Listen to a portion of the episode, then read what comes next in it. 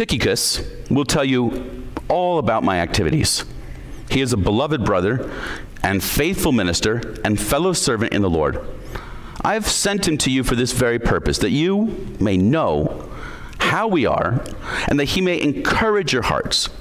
And with him, Onesimus, our faithful and beloved brother, who is one of you. they will tell you of everything that has taken place here. Aristarchus, my fellow prisoner, greets you, and Mark, the cousin of Barnabas, concerning whom you have received instructions. If he comes to you, welcome him. And Jesus, who is called Justus. These are the only men of the circumcision among my fellow workers for the kingdom of God, and they have been a comfort to me. Epaphras, who is one of you, a servant of Christ Jesus, greets you, always struggling on your behalf in his prayers, that you may stand mature and fully assured in all the will of God. For I bear him witness that he has worked hard for you and for those in Laodicea and in Hierapolis. Luke, the beloved physician, greets you, as does Demas. Give my greetings to the brothers at Laodicea and to Nympha and the church in her house. And when this letter has been read among you, have it also read in the church of the Laodiceans, and see that you also read the letter from Laodicea. And say to Ar- and say to see that you fulfill the ministry that you have received in the Lord. I, Paul, write this greeting with my own hand. Remember my chains. Grace be with you. what is the difference between knowing what to do and actually doing it? Plato recorded Socrates saying that to know the good is to do it. That was a very optimistic view of human nature, perhaps, though not necessarily of the human mind. He reasoned that people did the right thing so long as they knew the right thing to do. The fundamental problem, then, of humanity is ignorance. Well, Christians know better than that. Christians know that the fundamental problem of humanity is sin, which is a disposition of rebelliousness against God. And this sin produces our many sins, our individual acts of rebellion. But maybe we can cut Plato some slack. If we, if we think about the difference between propositional knowledge and experiential knowledge, you can read in a textbook how to make an incision in the body and then find and remove a ruptured appendix, but most surgeons probably wouldn't be comfortable until they've seen an appendectomy done. Similarly, it's, it's one thing to read a WikiHow article about how to replace a hard drive or change your oil, but it's quite another to experience it on your own computer or on your own lawnmower. That's the difference between propositional knowledge and experiential knowledge. Both are helpful. Sometimes both are essential. And for some tasks, mere understanding is enough for you to be able to accomplish it, but for other tasks, one might not need any understanding of what's going on or why. But on experience alone, one can easily produce the right processes.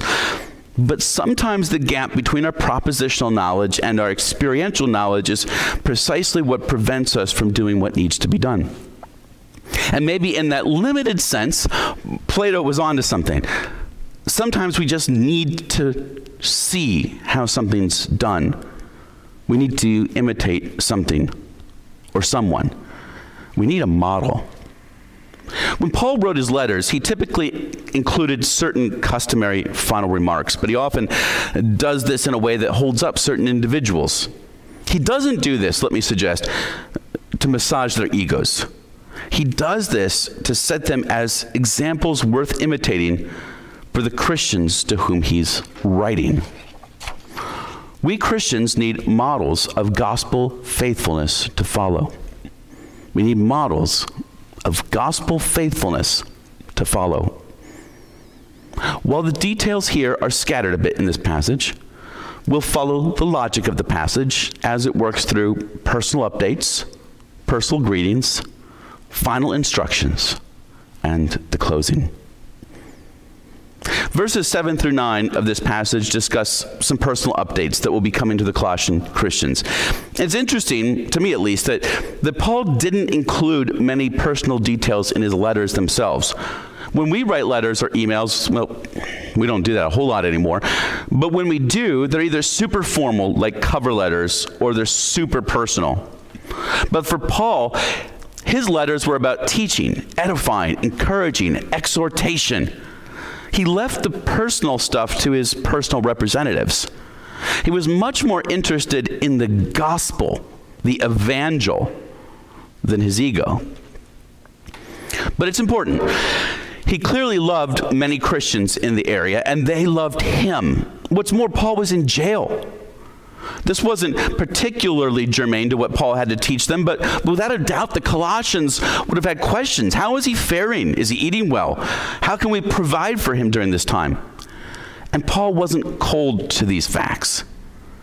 Sometimes, especially those in leadership, um, m- many of us can be this way. Sometimes people hide their needs, they hide their concerns, hide their fears, and they don't open up about what's going on with them. But while we might feel like we're not burdening other people or we're not whining, we're also denying people who really care about us the opportunity to assist and pray for us. And so he's sending two individuals who will tell the Colossians all about my activities, he says, and everything that has taken place here. So that's the role of Tychicus and Onesimus. They are not mere letter carriers, they are news carriers. They have a very specific goal also. In verse 8, Paul says, You may know how we are, and that he may encourage your hearts. So let me suggest that Paul gives us a gospel model of personal Christian encouragement.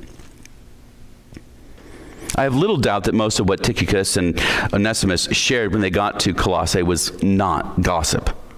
They probably had some funny stories and anecdotes, no doubt, but Paul's almost single minded devotion to the propagation of the gospel meant that any stories about how Paul and his fellow workers were doing were also going to be sources of gospel encouragement.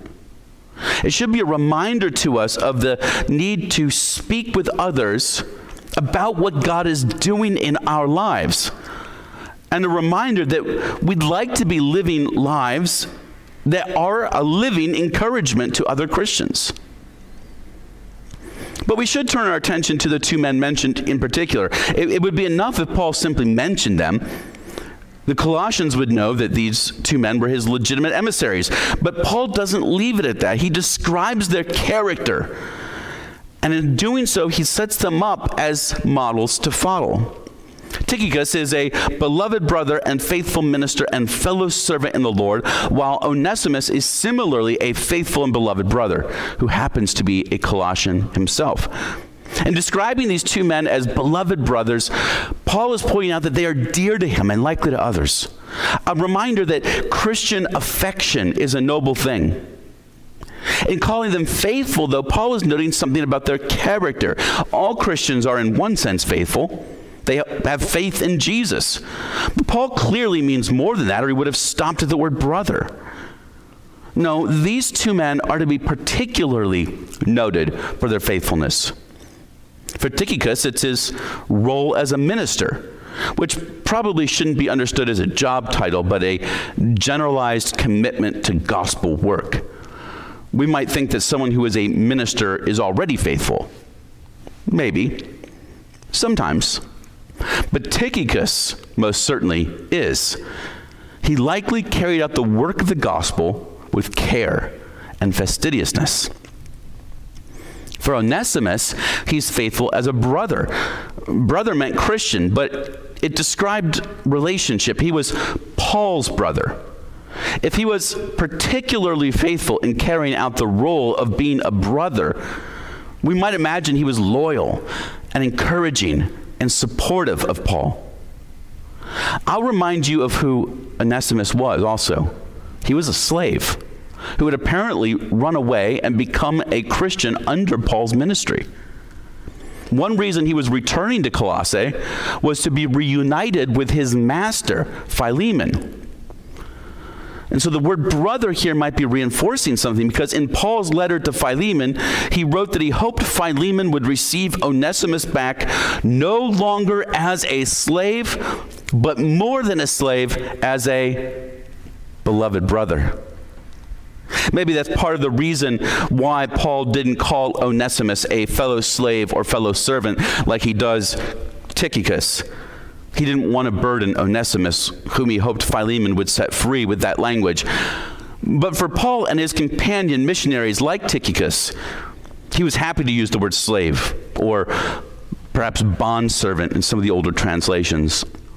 Though they were free in the eyes of the world, in their loyalty and devotion to Christ, they were happy to be known as slaves because they toiled consistently. Not for their own glory, but for the glory of another. That's, that's what a slave does, isn't it? They serve for the riches and benefit and glory of a master. Paul knew this better than any. For him to include Tychicus in this comment He's putting him forward as a model of gospel devotion, not someone who slaves and toils for an earthly master, but for Jesus Christ himself. We need models like these in our lives. At one point, Paul tells the Corinthian Christians to follow me as I follow Christ. That wasn't an egotistical statement. It was a recognition that human beings need face to face models by all means, follow Christ. But if you want an example of what faithfulness looks like, look at Tychicus. Look at Onesimus. Who do you have as examples of faithfulness and gospel devotion in your own life? Who is sharing the gospel? Who is sacrificing their own priorities for others? Who is uniquely dedicated to their Christian calling? Maybe they don't do the things the way you would do them. Fair enough. But they must be doing something right for you to take note of their faithfulness. Maybe there would be value in following their uncomfortable example. Maybe even especially if their personality and likes and interests are very different than yours. Because maybe those differences are very, very much a part of what makes them faithful. Find those sorts of models and imitate them. There's probably someone in your church who's worthy of imitation. But if not, read biographies of faithful men and women of old. Read about Jonathan Edwards or John Calvin, Martin Luther or Martyn Lloyd-Jones, Augustine or Anselm, Elisabeth Elliot or Lottie Moon. God has given us people worth imitating. In the next several verses, Paul turns to some greetings.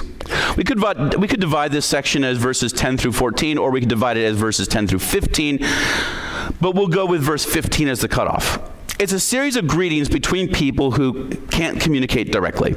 Mostly they are greetings from those in contact with Paul, who are not writing a letter that's going to travel the very old fashioned way from city to city. And it's a reminder for us of the real benefit of continued personal connection. Now, I, am bad at this.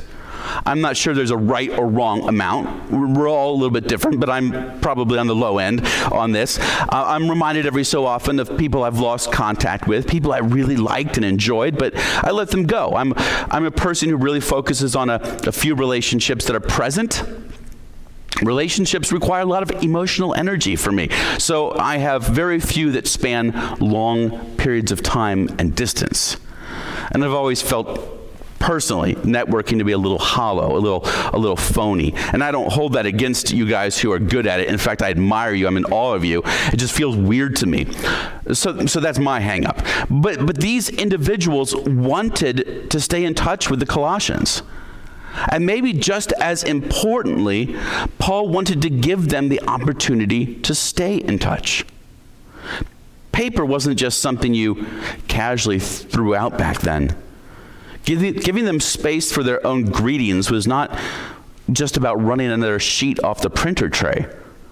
So there was a cost associated with giving them some space. And so Paul is he's promoting these guys perhaps they would have an opportunity to minister in Colossae in the future. or would need the Colossians' support in the future.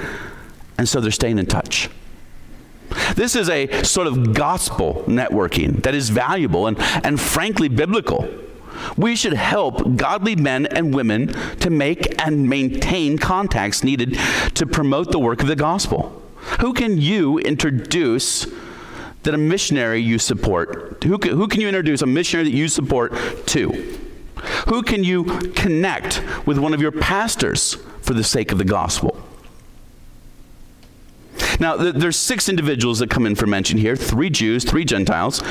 The Jewish believers are Aristarchus, Mark, and Justus. Paul mentions that they are his only fellow Jews with him. We might remember that Paul, because of his association with Gentiles, that is, non Jews, faced a lot of opposition from members of his own nation, his own ethnicity. And that had to be very hard on him. We, we've already mentioned the, the value of, of having relationships with people who are different than you. That might be, even be the way that they express their faithfulness that you need to grow in. But that being said, we all value having people in our lives who are like us too. And there's nothing wrong with that. When it becomes sinful is when we make likeness the implicit or explicit motivation for association when we are intentionally seeking people like me is the only people I really enjoy or am comfortable dealing with, explicitly or implicitly. Paul valued having the support and friendship of fellow Jews who probably were raised on the same hymns and maybe could speak knowledgeably about the scriptures together who perhaps enjoyed some of the same foods. There's value in it. And it was a comfort to him. Now, the fact that Paul surrounded himself with Gentiles who were not like him, again, is a reminder that the Christian calling is not one of homogeneity, not one of like attracts like. But friendships based on similarities are not wicked, they are important. But more than that, mutual comfort is important. These three are singled out for their being a comfort to Paul. How have you been a comfort to those in your church who are struggling, who are going through difficulties? And if you're struggling, do you let people in so they can comfort you? We were brought into churches for many reasons, but among them, to comfort and support one another. Among the Gentiles with Paul are Luke, the beloved physician, about whom we could say similar things to Tychicus and Onesimus. Last year, of course, we went through Luke's gospel, and this is one of the places we get mention of the author himself. There's also Demas, about whom we know so very little, except that he appears later in Paul's life as one who apparently abandons the ministry, at least for a time, and that causes Paul no little grief. But Epaphras, Epaphras, Paul wants them to know, is always struggling on your behalf in his prayers, that you may stand mature and fully assured in all the will of God, and has worked hard for you now, part of the accolades here might be because Epaphras is one of them. He's a Colossian. They may have been concerned about their friend, and they may have known him better than any of these other uh, individuals who come in for mention. And then we go back to chapter 1, and, and this letter tells us that Epaphras was apparently the one who first preached the gospel to the Colossians. So, Paul could have said many things about Epaphras, this man who evidently the Colossians would have been very concerned about. But he chooses to go on at length about something they didn't know about him his habits while he was away from Colossae. And there's two things he says of Epaphras that are worth our attention. First, he struggles in prayer on behalf of the Colossians. Now, last week we talked about how prayer was something we needed to persevere in, fight through, endure. Well, Epaphras was an example of a guy who did just that. The Colossians couldn't read the first part of chapter 1 and say, No one prays like that. Because Paul says, Epaphras prays like that. And what's more, he was praying for them. And notice the content of the prayer. Like last week, it's a gospel minded prayer. He doesn't pray for their health, he doesn't pray for their safety, he doesn't pray for their businesses or their children. And not that those things were wrong. He prays that they would stand mature and fully assured in the will of God. It's a slightly awkward phrase, but the meaning is pretty plain. He wants them to grow in Christian maturity, to full Christian maturity, and to be so confident in their understanding of everything that God desires of them. Do we pray like that? Do we pray for the spiritual maturity and the spiritual understanding of fellow believers? What a rich prayer that keeps on giving. You know, they say, give a man a fish and feed him for a day, teach a man to fish and feed him for a lifetime. Well, maybe a biblical equivalent of that is pray for a man's healing, and should God answer, he'll have a blessed day. Pray for a man's spiritual maturity, and should God answer, he will have a blessed every day and for eternity. So that's worthwhile prayer. But he also worked hard for them. That's the second thing he says about Epaphras. It's hard to know what that entails, but it's, it's interesting that the word that Paul uses for work here is a rare word that typically indicates painful work.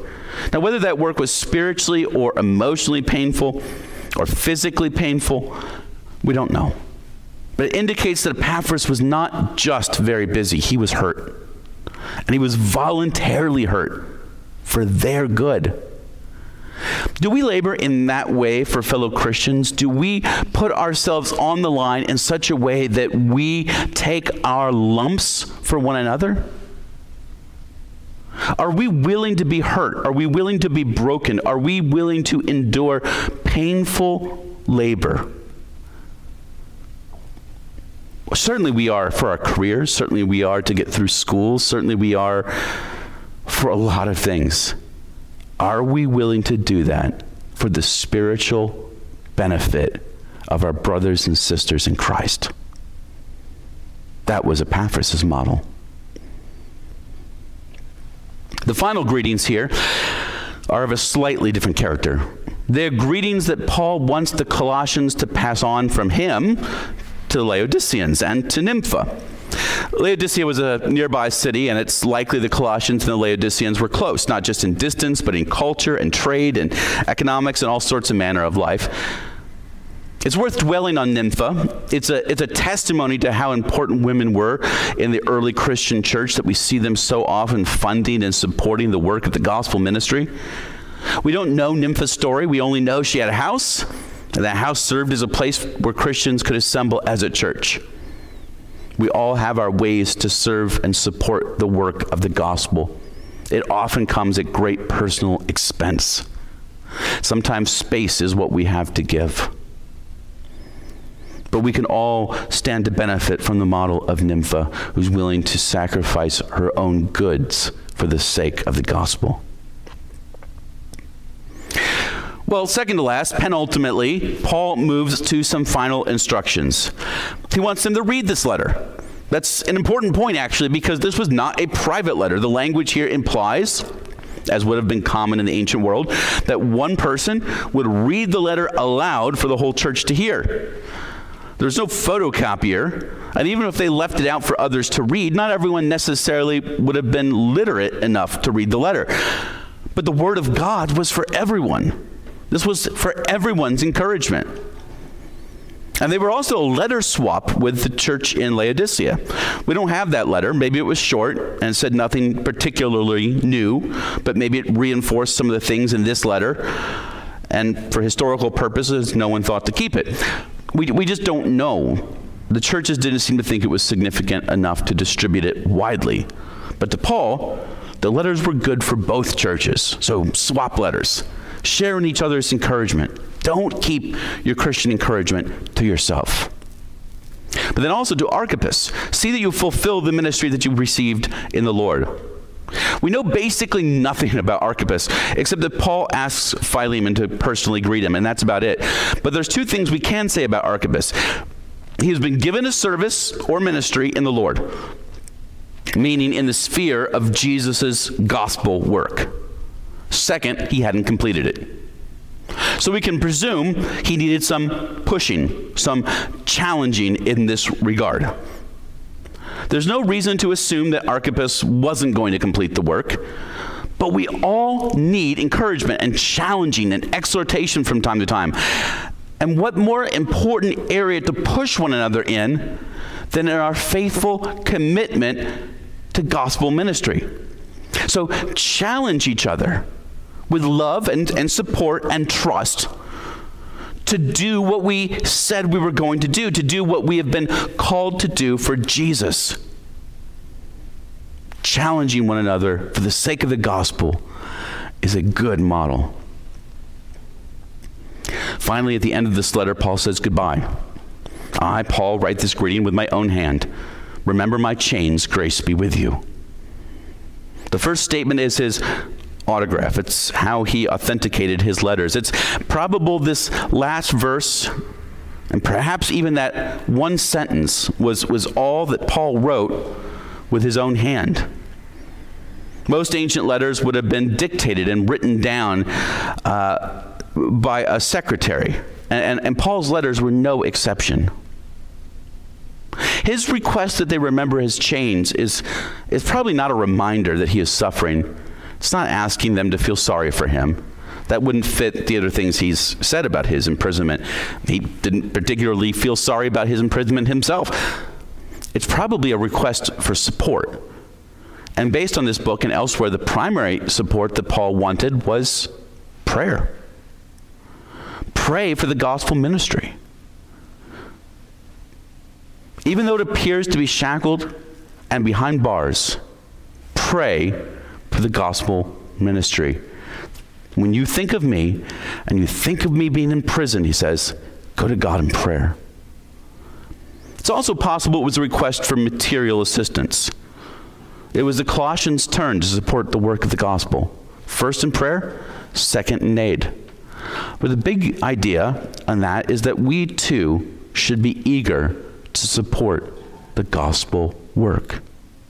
What might that look like? Well, of course, first and foremost, are you praying for the gospel work of your local church? Secondly, are you praying for the gospel work of your fellow brothers and sisters, first in your church and then in concentric rings around that in your life? Third, are you praying for the gospel work beyond your community, especially in places where it has not been made known? But then, how do you support that work? How do you provide physical aid to that work?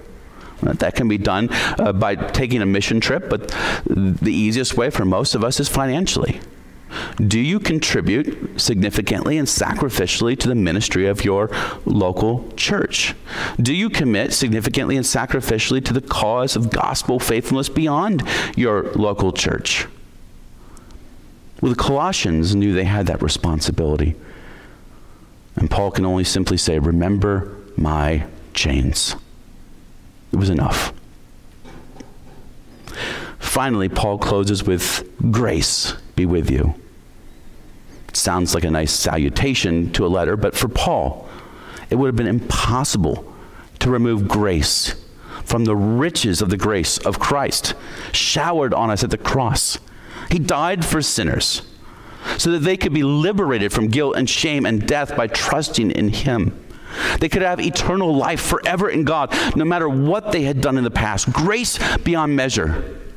And it is a grace that keeps on giving. It's a grace the Christian needs not once, but daily to live lives pleasing before God to kill sin, to resist falling away, to reject false teachings, to strive to live in harmony with one another, and to follow the models God has given them in Christ. Well, may we live in such grace too. Let's pray. Father in heaven, draw our attention to the models that you have placed before us the gospel encouragement that we have in the model of Paul, the model of the men and women of this passage, those who are in our church, those who have lived throughout the ages. We have such a great cloud of witnesses that have gone before us. May we join that cloud by imitating them and then becoming worthy of imitation for others.